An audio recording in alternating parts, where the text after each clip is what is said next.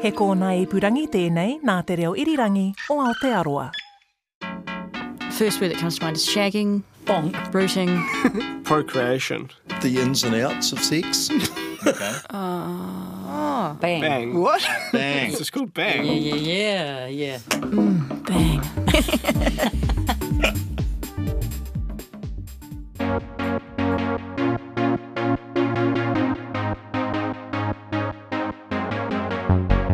Kia ora, welcome to Bang. I'm Melody Thomas, and this episode is gonna be a goodie. Before we get into the details, though, I've got some news for Auckland fans. We're going to be recording an intimate live show at the Basement Theatre on July 10th. You can get tickets now at iticket.co.nz, and there are only 60 available, so get yours as soon as you can. And if you miss out, send a letter of complaint to RNZ because if we get enough of them, we might be able to book more.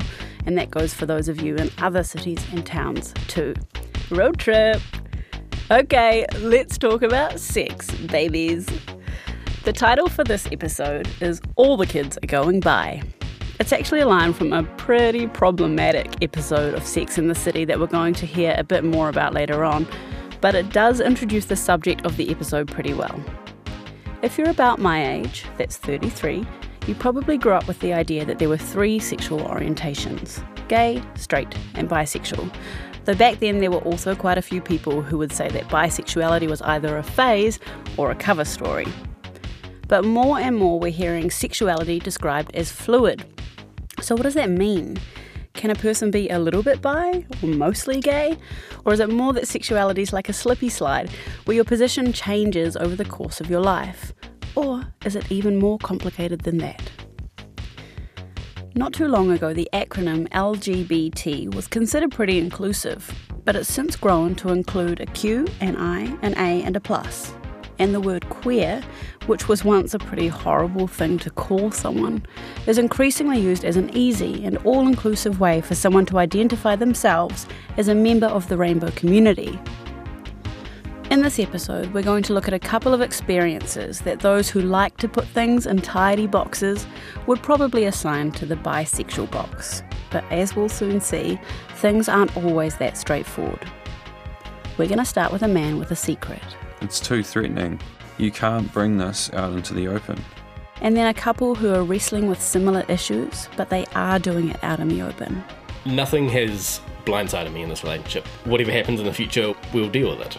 Throughout the episode, we're also going to be joined by clinical psychologist and sex therapist Nick Bates, who you might remember from season one of Bang. But this time, I've asked his daughter Lena, a future sex educator, along for the ride too. this is a tad weird, but it's um, it's always nice to hear your voice, Dad. Yeah, yeah.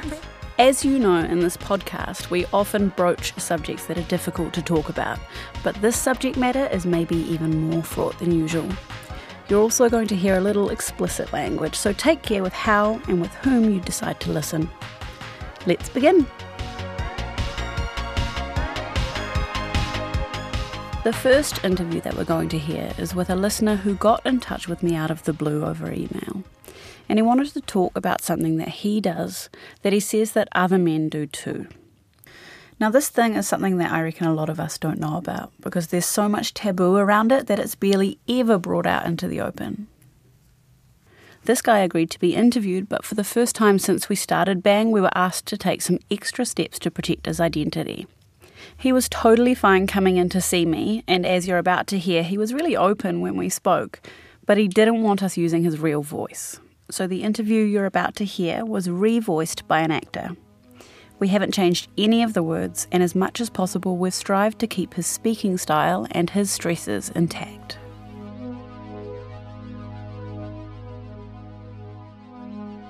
The thing that I'm worried about is um, being respectful to the women that I've been seeing while I've had my fun on the side, you know. I've never cheated on any of my girlfriends with another woman, and it feels in a strange way like this is completely separate from my relationships because it's purely sexual. Like, there's never been any um, emotional connection. I've never felt an attraction to another man. This is Alex's story. though of course that isn't his real name.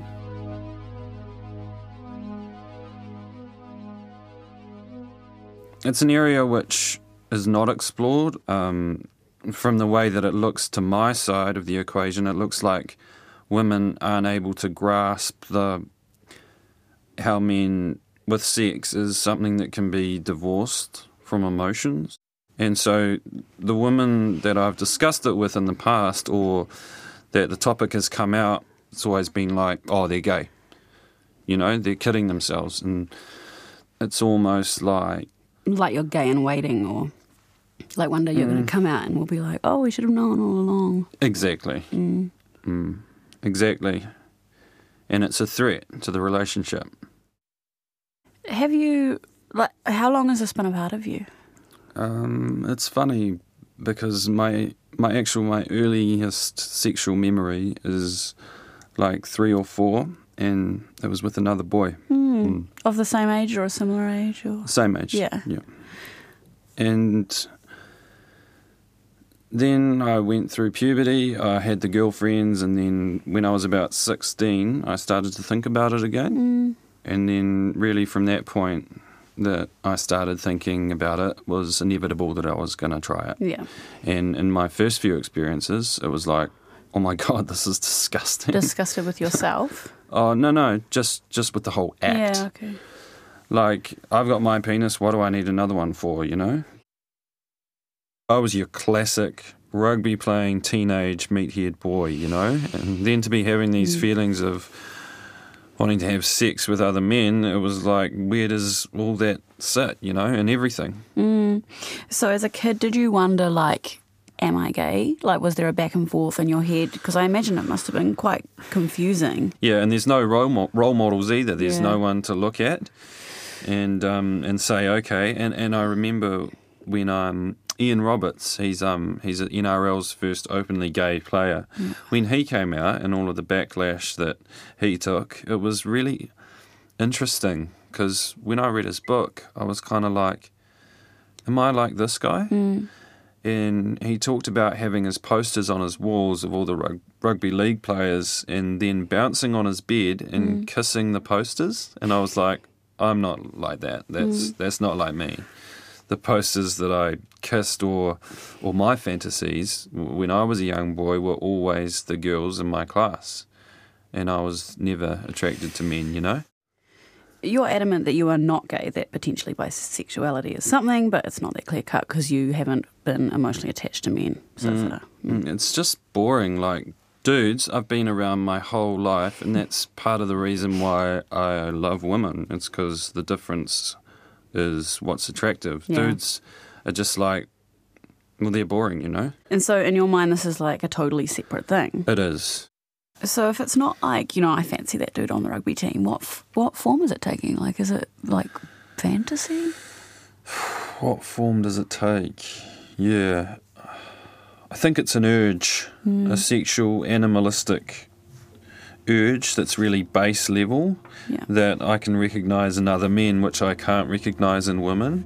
It's maybe once every two or three months. I just get this urge, feeling, and yeah. yeah, and I just know when I get that when I get that feeling that like the only way I can move past it is to act on it.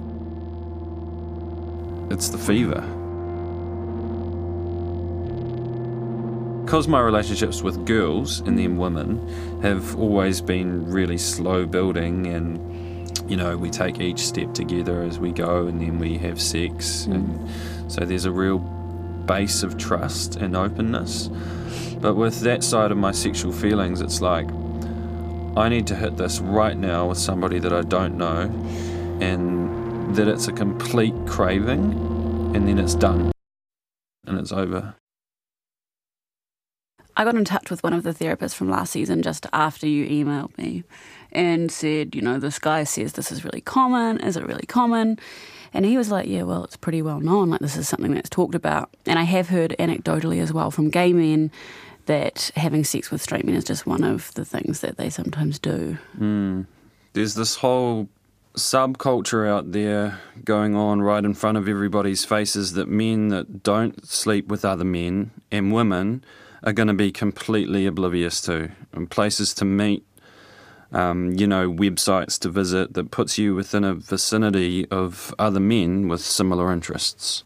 And there'll be people that you work with that'll just slip away at lunchtime, literally go and have sex, be back after lunch, and the people around them will be none the wiser because there are places literally within walking distance of here where men go to meet. So through this, like through a lot of these interactions, you have maintained heterosexual, um, like long-term relationships, and you haven't talked about it with those partners. That must weigh on you. Well, what weighs on me is the danger I'm putting my partner in. Right or wrong, the emotional um, side of am I cheating on this woman um, doesn't come into it. Right. Yeah, yeah, it doesn't. But what I worry about is the physical danger I'm putting her in.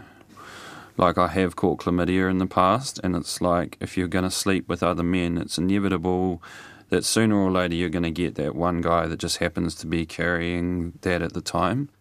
I'm a lot more careful now, you know. Like, I'm a lot more mindful of who I hook up with, where I hook up, you know, how I do it. Mm. But prior to that experience, I was like, as long as I'm not having unprotected anal sex, I can Anything hook up with yeah, Mm. I can hook up with whoever I want. So you know, I had to go through the process of trying to explain myself. Um, one of the worst experiences of my life was telling my then partner that she needs to go and get herself checked because I've got a sexual disease. How did you explain it? I told her that I'd gone and had sex with another woman. I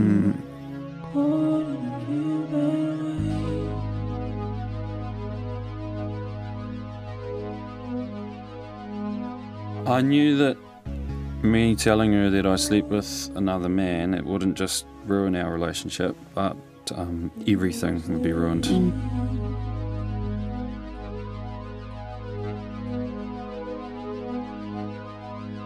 Maybe I'm underestimating her, but I feel like if she if she had known it was another man, well, that would have completely broken everything.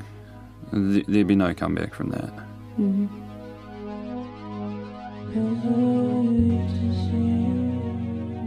There's still so much social taboo about straight men or bi men that sleep with other men. I'll never forget that episode of Sex in the City when one of the women she slept with a guy and then he told her when they were in bed, Oh, I'm a bi guy. I've slept with other men before. And she went home and she thought about it and thought about it and thought about it and told all of her friends. He's a bisexual. The weird thing is, he was so open about it. Is that a problem? I mean, what kind of question is that? Is that a problem? Of course it's a problem. That generation is all about sexual experimentation. All the kids are going bi. I'm not even sure bisexuality exists. I, I think it's just a, a layover on the way to Gay Town. Isn't that? And that left an imprint on me, you know? Hmm. Like, it's too threatening. You can't bring this out into the open. I know that if I had something going on, on like this, that I would want to have someone that I could be open with about it. Do I, I do. that? I, I do Yeah. want to do that, but I tend to talk with the guys that I hook up with. Uh, I ask them what their experiences are and Mm. how do you cope in your relationship. When do you talk to them, like online? Usually after we've had sex. Oh my gosh! So when you talk to these men, like, do some of them just tell you like they're in straight relationships too? Oh, yeah, totally. It's like, oh, I'm married and this is just what I do. Because the guys that are trying to be discreet want discretion from you, then there's this mutual understanding that, mm. look, we're just here to fuck, and then both of us are out. And we both understand that. Mm.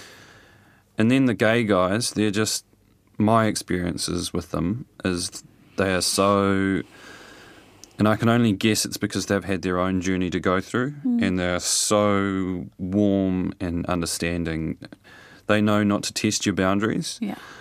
They're like, this guy, he just wants to get off. I can totally understand what he's here for and I'm not going to try anything on him. Do you feel? Um, do you feel like there's any shame? Would you say in you? No. Sex is, you know, sex is sex. the shame that I feel is, uh, you know, that the women that I've been lucky enough to have relationships with, like, they love me. You know, somebody gives themselves to you, and that's where the shame is for me. And it's not something I've been able to figure out. Like, Mm. So they give you everything and you don't return the favour. yeah. I, I mean, I feel like I give them as much as I can, but that small part, that's mine. I've never had the experience of being in a relationship where I've 100% given everything. It's something which I hope to be lucky enough to have one day, you know? Yeah. It'll all depend on the woman and whether I believe this relationship is worth risking everything for, you know? Mm. Because putting that out there would definitely make the relationship really vulnerable. Yeah. So I would I'd have to be like, "Oh, okay, this is a woman that I potentially want to spend the rest of my life with." So I have to put the whole relationship on the line to have the relationship I have with this particular individual. But then some would say that by not divulging it, you're putting it on the line. yeah. well, yeah.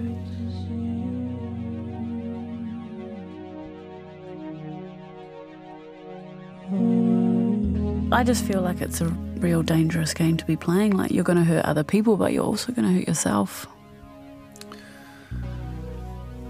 I I make my bed and I gotta accept it, you know? If there's fallout from my actions, there's no excuses. I can only exist now. And I do the best that I can in this moment. And if it means that there's consequences down the track, then I'll just have to deal with them.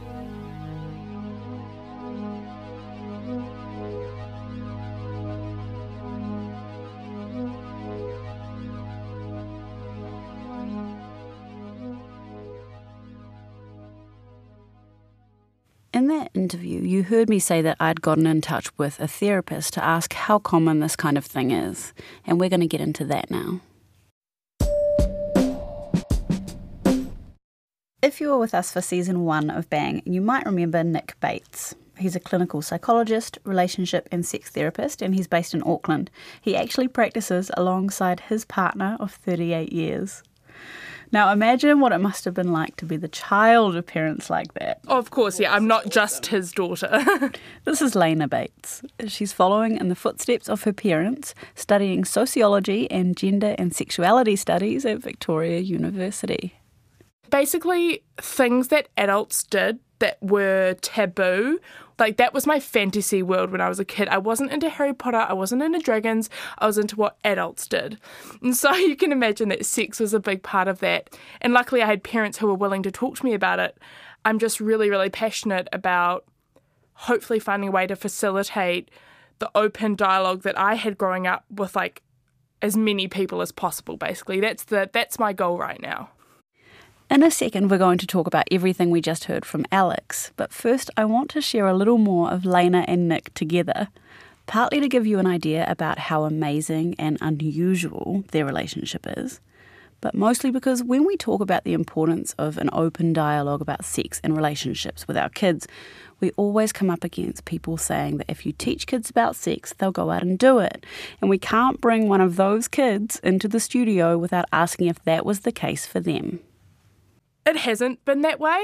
Um and i speak maybe cheekily for both me and my brother. There's two of us. But speaking of myself definitely yeah i i i mean i fuck i don't care. I lost my virginity when i was 19 very you know respect respectable age by whatever standards. I had a couple of drunken hookups when i was like 16 that was because of insecurity but i think because i had access to sex and sexuality I wasn't in a huge rush. Like, I knew I was sexual on my own, so I had like fulfilling masturbation from a young age. So there wasn't this huge rush. And yeah, anything I wanted answered, I could have answered. So, you know, I didn't need to go and find a different naked teenager to find out. Yeah. Oh my gosh, this is amazing. I just I just imagine myself talking about my practices of fulfilling masturbation with with my dad there. And I imagine everyone else out there is listening that to that too, just how casually that just gets thrown I out know. there. in Yeah, well, that, family. I mean, if, if talking about sex is a normal thing in your family, then all those things just become part of it. If you don't see it as something weird or shameful or wrong or taboo or dangerous or scary, I mean, parents, and I mean, Verish and I were no different. You, you, you, you always think, am I doing the right thing? Am I doing this the right way? Am I being careful? Am I being respectful? Am I, is this age appropriate? But you do that about, I don't know, bike riding or tree climbing or sleepovers or, you know, mm. there's, there's, there's many, many things that you have to think about. Am I, you know, am I doing this right? And, and talking about sex requires some thought, but it's not any different. Yeah. You know, at the end of the day, you're going to probably make mistakes in your sex life like you make in your professional life, like you make in your friendships. People assume that that's automatically going to be a traumatic experience, but I find that if you can be open with someone you trust very quickly, it can really minimize that. Amazing. I know what you're thinking. I'm thinking it too. We will get this pair back for more of this kind of conversation. Don't worry, I'm on it. But now let's get back to Alex. He just told us that, as well as himself, he knows that there are other men in straight relationships sleeping with men in secret for fear of the repercussions. So I started by asking Nick how common that is. the practice is, you know, as old as humanity. You know, across cultures, uh, you know, throughout the world, um, where we have records, there are records of certainly of homosexual activity, but also of um, you know men who are ostensibly in you know heterosexual relationships. That's kind of their family, but they're having sex with with men. Now we don't quite know the cultural context of that. You know, when we go back into ancient history, because we don't have that detailed a record. There's going to be people listening who think that this man and any others who are participating in this kind of activity are killing themselves and they're probably gay or at least bisexual. And what do you say to that? I mean, I think it's really easy to judge other people, and you know, when you don't know their experience. So, I, you know, I would always caution against that. And speaking as somebody who works in the field of sexuality, I mean, I think the move away from, you know, discrete boxes that we have to put our sexuality in is a is a really welcome one. Are we And- moving away from boxes or are there just more boxes? Uh, well, I, I certainly think the notion of fluidity, I mean, and that, that word is being used more and more. And then I'd say Um, queerness as well. Just because someone's queer, you don't actually know what other boxes they tick in That's that true. world. Like Yeah, it just like gives them more the all freedom. encompassing. Yeah. I mean, people are doing things for all, you know, doing things sexually for all sorts of reasons and in all sorts of ways. And if you're the sort of person who needs things in boxes, you're going to put them in boxes, but you won't necessarily be accurately connecting with somebody else's experience. So when it comes to men like this who aren't gay but do have sex with other men, what do they say is, are some of the reasons for that? So I I think that uh, from what I can read, there are a lot of you know straight men who are doing this for sexual gratification because it's really straightforward and easy, and they don't have to pay for it, and you know it's very much about getting off. That's what it's about. You know, um, other men will give you the kind of sex you want, and the, the whole no strings attached. You know. Um, I mean, was it Erica Jong had that whole notion of the zipless fuck, you know? But it's that kind of thing. There can be other things going on. There certainly can be, but I, I think you know people people are going to want to look for other answers, and I think mm, from what I can see, the majority that's what it's about. listening to Alex, he's definitely seems to view women in a in a way a, a caring way, and you know he loves that they would give themselves to him and stuff like that. So I think even if perhaps there was a structure where he could go and have that exact same setup with a woman, he he probably couldn't separate that for him even though all the conditions were the same his socialization is that he needs to be taking care of this person And and that, that fits with his identity as being straight. Like he's attracted to women, he's into women as people, but the way our society is structured, and maybe as as Lane is saying, his own internal beliefs mean the kind of sex that he gets with men, you know, he can't have with women. It's really amazing when he talks about the way it comes over him, how it manifests as like this fever that he must act on, or and otherwise it will never go away. I mean, I, I always sort of have questions about that, that sort of hydraulic model of, of sexuality in anybody. the sort of urge that must be uh, must be attended to. But for people who identify as bisexual and who are in a monogamous relationship, you know, there's certain kinds of sexual experience that you get in a same sex sexual encounter that you don't have with an opposite sex partner. How important that is, and whether you want to get into the whole issue of hiding a piece of yourself from your partner, I think is a different thing. So, how is it that, I mean, you knew about it, but I was really surprised by this interview, and anyone I've talked to about it has been pretty surprised as well. So, how is it that we don't know that this is happening, you know, as this guy says, all around us within a, you know, however many kilometre radius of RNZ? RNZ is definitely the epicenter. Um, it's not, I just want to put on the record that as far as I know, it's not, but who knows? Sorry. There is a basement you know, you can't underestimate how powerful a force homophobia is in our culture. And whilst, you know, there has been great strides made, if you're a straight man, then, you know, being called gay or being associated as gay is enormously problematic.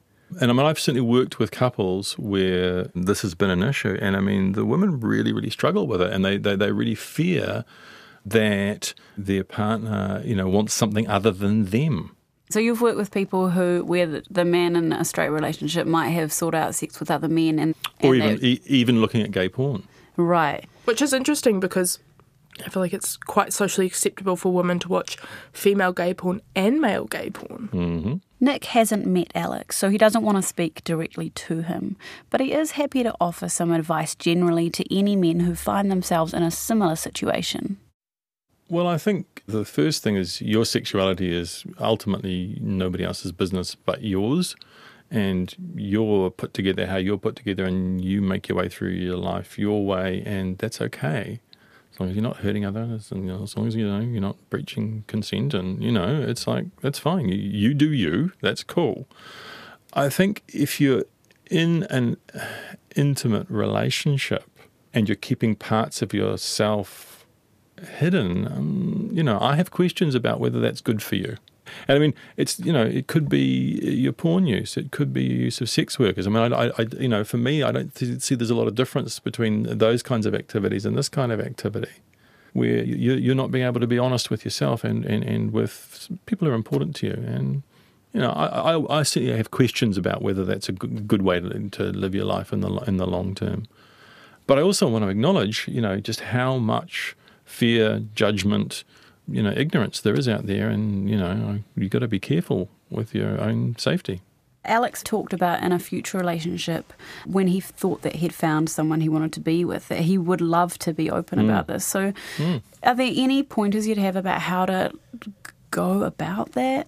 Uh, I think you know when you're talking with someone about something that you can expect that they might see as a threat to the relationship, you know, starting by saying I love you, I want to be with you, I want to tell you something about me because you know I want our relationship to be solid and I want you to know, you know, what I'm really like and who I really am, and I'm doing that for our relationship because I want to be with you, right? You know, so so that your intention is really clear before you give the information. I mean, it's not going to make it's not a magic wand to make make everything go right. But I think sometimes people, you know, when they have when they're anxious about giving information, they blurt the information out without any context, and you know their partners don't know what to do with that. So obviously we've heard from Alex, but the partners that Nick just mentioned, we haven't heard from, and we couldn't even if we wanted to, because this happens in secret. So the women are often cast in a role that they didn't even know they were auditioning for. If you have experiences that are related to Alex's story but maybe show a different perspective, you can email bang at radionz.co.nz. We're going to come back to Nick and Lena again after this next story. Eddie is a was flirting with a friend of mine, and so I met him through that, and we sort of hung out a little bit. We this is Linda went Jane. to Rugby World Cup. We met through a Facebook group, but this is the first time we've ever seen each other face to face. I'm sitting in her lounge in Auckland, sipping a cup of herbal tea with her and her partner Eddie, who first met six years ago. This is the part I really hate. It's an embarrassingly romantic story, and I hate that kind of stuff. But um, we, I was like on a long distance hike, and then I came back from my friend's wedding, our mutual friend, and Uh, I was a bridesmaid and he was a groomsman, and you can fill in the blanks. and then so I went back on my hike, but after another week, I decided that I would come back for him because I thought maybe it was the start of something special. Uh, And it was. And it was. and here we are now. Have you got a different? Linda Jane and Eddie see themselves as really compatible. Um, Neither of them are overly dramatic. They share a similar sense of humour. In fact, they tell me that she's the pun one and he's not, and that every relationship needs a pun one and a not pun one, which is definitely true for my relationship. Two years ago, they had a son, and though they do sometimes get grumpy at each other, even this huge change hasn't really shaken them up, which any parent will tell you is a real testament to their strength. In terms of you know things like having a toddler or moving house or whatever the horrible thing is at the time, it's often I don't know, it kind of feels like us against the thing, if that makes sense. Yeah, it's us kind of we're struggling together, but we're working against something together. Not we're both at, not against each other. Mm. And not against the toddler. Yeah, he's not one of the things. He's part of the team, mostly. Mo- mostly. One thing Linda Jane and Eddie seem really proud of is how well they communicate and how open they are with each other. Especially seeing this openness hasn't always come naturally, at least to Linda Jane. In the past, I found it really hard to open up with partners or even friends. I just haven't been a very open or find it easy to say what I'm feeling. But um, over time with Eddie, I've really, really opened up more more because I feel so comfortable with him. I am really happy to talk to him about whatever I'm feeling or what's going on and what I need or, what I, or even what I think that he needs um, for things to move on, move forward or you know improve. yeah, I we could always talk to each other even from the beginning, Mm. and that's strengthened as time goes on because now we have six years of history of Well, I think if you want to compare how we talk, well, we talk to each other now to at the beginning, I used to say things like, I really want to tell you something, but I'm just struggling to right now. And then I'd spend like half an hour not saying something really basic and totally inconsequential um, because it was just hard for me to get those things out. But now I just say them so freely, and Eddie will probably say that I talk too much about everything. I'm definitely not saying that on the radio. Because they are so open, they've been able to talk about some really tricky things. The kinds of things that Alex dreams about one day being able to share with the person that he loves. So do you want to tell me like why I'm here? Aside from to enjoy a cup of tea with a lovely Um, couple. Okay, so I guess in my recent adult life, I have come to feel like I identify with being queer. I grew up in a very, I wouldn't say especially traditional household, but it was just the default was that people were heterosexual and it just never occurred to me to consider anything else. So even when I thought as a teenager that I found women attractive, I didn't really, I didn't connect that to perhaps being bisexual or queer. Yeah, more recently I've sort of been feeling stronger about it, I guess, and Mm. feeling more like I identify with that, and that's a part, a part of me that has sort of been hidden away, maybe. There was no particular um, moment of discovery. Waking up. Suddenly I realised I'm I had yeah, that didn't really happen. No, yeah, no moment, but just I guess a slow inkling, thinking about it more and more, and then because it's so easy for me to talk to Eddie about my feelings and things that I'm thinking about that that will come up, and we just talk about it now and then. I think, well, I'm actually really interested in women as well. Like, how would you feel about if I, you know, sort of got involved with a woman in some way? What, you know, how would you feel about that? And is that a thing I could do? How would I go about doing that? Nobody even knows that I like women. what do you even do? It's important to say that this revelation didn't come out of the blue for Eddie. When she was in her 20s, Linda Jane slept with a woman, though at the time she just saw it as a fun experience and not like a clue to the greater puzzle of her sexuality. yeah, I enjoyed that. I'd like to do it again. I felt like, as my my first experience with a woman and her not, um, that I was entirely inadequate and had no idea what I was doing. And so by the time Linda Jane and Eddie got together, Eddie already knew about all of this. her interest in women had already come up and it had been part of her for most, if not all, of our relationship. Mm. And it was just a kind of, at some point, it got an official statement. I imagine in a lot of previously or surface level heterosexual relationships, this kind of thing could be quite threatening. Did you ever feel your relationship threatened by this? Uh, I really didn't. I think because it's first come up as, I mean, it's it's a hypothetical discussion that may lead into a real thing. That there's no threat in the sense of I don't feel like I'm going to be cheated on. I don't feel like anything's going to be taken away from me. Anything that happens will be kind of discussed and I would feel differently if it was another guy. I don't know quite what that comes from, and I worry there's some kind of horrible societal conditioning in the base of my brain there that makes that a different thing that a guy would be a threat in a way a woman isn't. Mm. And I'm not 100% sure what that comes from. You haven't picked that apart yet. Not to any kind of resolution, no. I could see maybe that you would. I don't know. Maybe this isn't true, but I can imagine that you might feel more threatened if I said, "Actually, I'm not into monogamy. I think that I identify as polyamorous, and I would like to have a lot of partners." I think that you. I feel that you would might feel threatened by that. Yeah, quite possibly. Well, there's so many hypotheticals here. Like, yeah, I don't know. I don't know. so much about myself, I don't even know. Like, maybe I would start a relationship with a woman and realize, oh, I love having two partners. This is awesome. And then it is like, I don't know that that's really what I signed up for. These things are all, you don't know what's going to happen until you're in the situation and how you're going to feel until those things um, are happening. So I think maybe that is potentially a threat because you have no idea how things are going to pan out.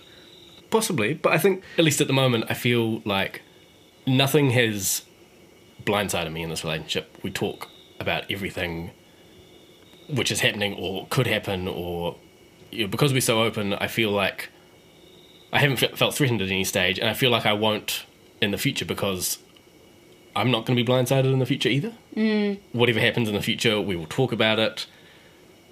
We'll discuss it as it happens, or even as just the possibility comes up, and we'll deal with it when it happens. We'll deal with it. So where would you say you're at now with all of this? Is it still just a fun thing to talk about, or are you It's a fun thing to talk about that I think I would like to explore, but I think the logistics and how you actually go about it, how do you make that work in your normal everyday life? Where in uh, what's observed as a monogamous relationship between the two of us, we have a child together, like I don't know how you would go about finding somebody in a way that's not weird and awkward. yeah, I wonder about this too, like just going to bars and like creeping on people. I don't want to be that person who goes to a gay bar and they're like, oh, there's the straight couple hanging out. Like, what are they doing here? You don't belong. And that's the other thing about wanting to sort of feel like I identify as queer. I feel like I don't belong in that space. Like, I haven't been in a situation where I've experienced prejudice or judgment against my sexuality because I don't wear it on my sleeve and it's not something people know about me. Um, so I've never had to fight for that or suffer because of it. And I feel that that's a space that other people have really worked hard towards to be in and have had experiences that are not necessarily very positive. and that I'm kind of butting in like it's, I'm, it's cool to be queer now and I want to be in your group. Um, it feels like I'm cheating in a way like, oh yeah, I'm queer, but nobody really knows it. That you're obviously dealing with everything that's happening now really openly, and it, it doesn't seem like it's manifesting as a difficult time, but it is a tran- like a transition or a crossroads or something like that. Regardless, do you see yourselves as having a long, happy future together? That's what I like to imagine. Like I see we work really well together, and I yeah I think that we will be a lot together f- for a long time, if not forever. Like And certainly that hasn't changed with our relationship is still our relationship and we maybe have a better understanding of who you are, but that doesn't change certainly doesn't feel change how I feel about you.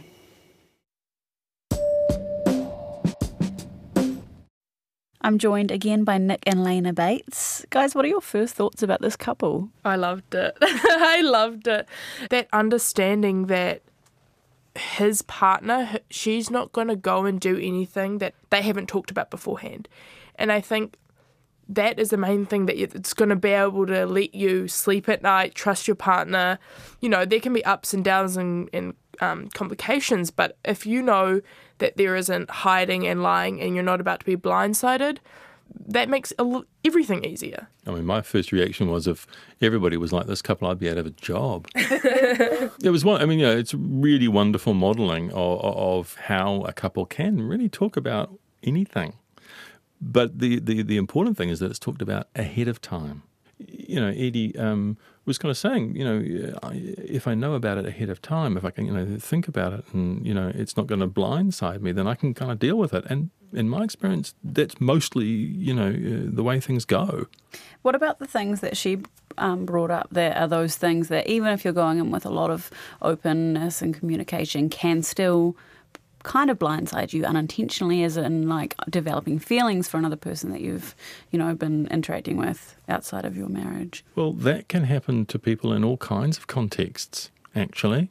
Uh, you know, you can make friends with a colleague at work and start developing feelings for them. You know, I don't know. You support them through a difficult time with the death of their mother. You know, I mean, it's not it's not erotic, but it, all of a sudden you realise there's a, there's a real warmth in this, in that relationship, and you start have you know you start have sexual feelings. It's like, okay, what am I going to do with that?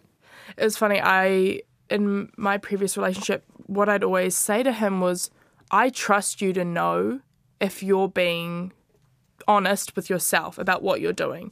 You know, I, I trust you when you're interacting with a female that you know if it's crossing lines. And, and with you developing feelings for someone, you know, in that situation at work, maybe you developing the feelings, hopefully, won't be the thing that is, you know, going to cause so much issue. It's if you know that and you continue to cultivate that relationship and that conversation isn't being had with your immediate partner. In our emails about this, you use the term, Nick, healthy consensual non monogamy. Do you want to maybe just elaborate on what the term means? Uh, it, it, very much is, is back to this whole notion of talking about things and, you know, and getting consent about, well, how, how do we want to be? I mean, a there's been a lot of non, you know, non-consensual non, non-monogamy mm, mm. throughout history. That's true. So this is this seems like a preferred option to that. Yeah, and to do with the uh, non-consensual non-monogamy, I had a really interesting conversation a few months ago with a dear friend about how everyone has different notions of what being faithful means. Mm. So even if 10 couples are all saying they're monogamous, because we don't talk about, okay, what does monogamy mean to you? Mm-hmm. You know, I don't want my partner to spoon someone else, but maybe my partner's fine with me spooning someone else. Or that, even watching pornography ex- or exactly. So, so to assume that monogamy is this one thing, again, it's not. Like you mm. can say you're monogamous, but that has different boundaries for absolutely everyone. Yeah, and that's part of a bigger issue that, that actually we don't get taught that's crucial is to realize that boundaries actually need you know, exploration and discussion mm. and negotiation in a relationship and that's just part of the work you've got to do mm. um, but typically we discover that by you know we go into a relationship with my assumption that well what, what I, you know what I think is normal and if you do something different you know you've broken a boundary so there is definitely a move to this notion of consensual non-monogamy to, to kind of acknowledge look for a lot of people they uh, they're going to struggle to stay in you know committed to one person sexually for the whole you know for a really long time. And don't forget, we've got this whole thing that our lifespans are you know double what they used to be. So you know it's it's True. really you know in, it's a lot um, more sex with one person. It's a lot more sex with one person. Okay, so before we go any further, there's something that I haven't told you yet. You know that Facebook thread where I first met Linda Jane? I started it it's in this amazing group that I'm part of that's basically for creative mothers. And it is the kind of place where you can leave a message, any message, asking if other women are feeling the way that you are. So I asked, is there anyone here who feels like they don't have a 100% handle on their sexuality or that they're not as straight as they always thought they were? It's probably the most popular Facebook thread that I've ever started. Right now, there are 150 comments on it, mostly from women who, like me, are married or who are in long term heterosexual relationships. And since having kids, have become aware of the fact that they're also attracted to women. One woman on the thread called it the gay awakening. Now, this might be news to you. It definitely felt like news to me, but it ain't news to Nick. I mean, it's um, it's certainly something that I have encountered, and I I think um, again I, I kind of wonder if it's not more about the the removal of kind of um, fear about sort of social judgment and so forth as women or I mean, as people mature. They're kind of careless about that, and I think sometimes, you know, um, uh, uh, for women, you know, motherhood really brings them into their own power. I mean, not for everyone by any manner of means, but for a lot of women, I think they do. Mm, yeah, I found it really interesting that you said it was a lot of women in their 30s after having children, because, yeah, it made me think that, you know, these specific cultural narratives we're given about you finding a man and you having children, it's like, cool, I've ticked that box. Like no one's dun, dun, dun. you know, like let's not, not only yeah, not only that they've come to maturity, but they they don't have this anxiety that maybe meant they looked at men their whole life. They weren't even looking at women because they had so much anxiety about not fulfilling that cultural mm. narrative. Of course, we can't make too many generalizations based on a Facebook thread, but there is science that backs this up.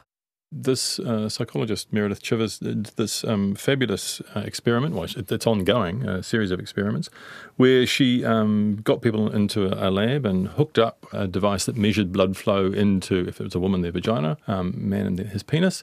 So this kind of you know objective physiological measure of arousal, and then showed them a whole bunch of different videos, you know, man masturbating, woman masturbating, uh, heterosexual couple having sex, a gay male couple, gay female couple, I think um, a naked man exercising, naked woman exercising, and also bonobo chimpanzees having sex. And uh, asked people, uh, they had a little keyboard they could uh, enter their subjective level of arousal while they were watching all these different movies. But of course, the actual physical arousal was being uh, measured. And what uh, they found was that uh, straight men were aroused by the predictable things, which was heterosexual sex and lesbian sex. Uh, gay men, uh, you know, again the same, and, and their subjective arousal uh, matched their um, their actual arousal. Right, so they, they knew they were they knew they were turned on, you know what they were turned on by, but with the women they were turned on by everything, including everybody talks about the bonobo uh, chimpanzees thing. Mm. It's it's kind of been known by that that result that, Yeah. that women get turned on by watching uh, chimpanzees have sex. The follow up research she did to this was she was able to demonstrate that their awareness of their of their arousal was very much dependent on what they thought was socially acceptable and. That when that door was open, then they became better at tracking what was actually going on for them. There's something that Linda Jane brought up about not feeling queer enough for queer spaces. Mm. And I know that this is a thing, not feeling queer enough for queer spaces or straight enough for straight spaces, this idea of kind of bisexual erasure. And she feels like she's taking up space from other people. What what is your reaction to that? Well, it's so valid, and, and I hear it and see it a lot in all sorts of communities. I mean, she doesn't have to say it to anyone if she doesn't want to, that's completely fine. But she's also totally valid saying that. She's not going up and taking resources from, like, you know, queer, gender minority charities, you know? She's just talking to her friends and loved ones. And if anything, by her saying that, the person who could have been, you know, having issues with it now has a person. Oh, I know you're safe to talk to. So, so I understand that feeling of not being queer enough. But if if you can get over that, you're really doing everyone a service because you can't tell from how someone looks what what they like. Lena, I'm wondering, you know, it seems like there's a big difference between the ways that young people felt they could express themselves in terms of gender and sexuality now than, say, 10 or 20 years ago. There's a wider, more general acceptance. I've done a couple of interviews where people are like, all the kids are bi now, which I know is a gross generalization, but, but from the outside, what may look like everyone's bisexual now, it's more likely that actually wi- wider societal acceptance means oh, people Oh, more totally. Yeah, to- no, yeah. People aren't like suddenly yeah bi. exactly. But I think you know we're also we don't live in a vacuum. From when you're born, you know, you get told, "Oh, where's your girlfriend?" When you're like a four-year-old boy, so you know we can't know what it would be like if that wasn't a thing. You know, perhaps we all are, but you know, we've just got to negotiate what we've got.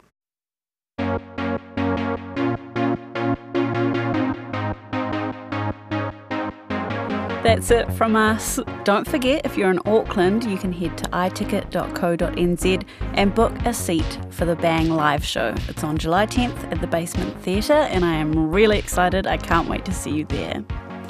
If this episode brought up some questions for you, don't forget every week after Bang goes to air on RNZ National, we are live in Nights with Brian Crump, answering as many questions as we can alongside a sex therapist or other relevant expert. So if there's something you want addressed, email me at bang at radionz.co.nz or record a question using the RNZ Vox Pop app and tune in on Wednesday, June 13th at 9.30pm to get some answers. Thank you so much for listening. If you're not already subscribed, you can go to Apple Podcasts, Spotify, or wherever else you get your podcasts. Bang was produced by me, Melody Thomas, and engineered by William Saunders. The executive producer was Tim Watkin. Next week, are real men going extinct? What even is a man anymore? I'm going to head out and get some answers.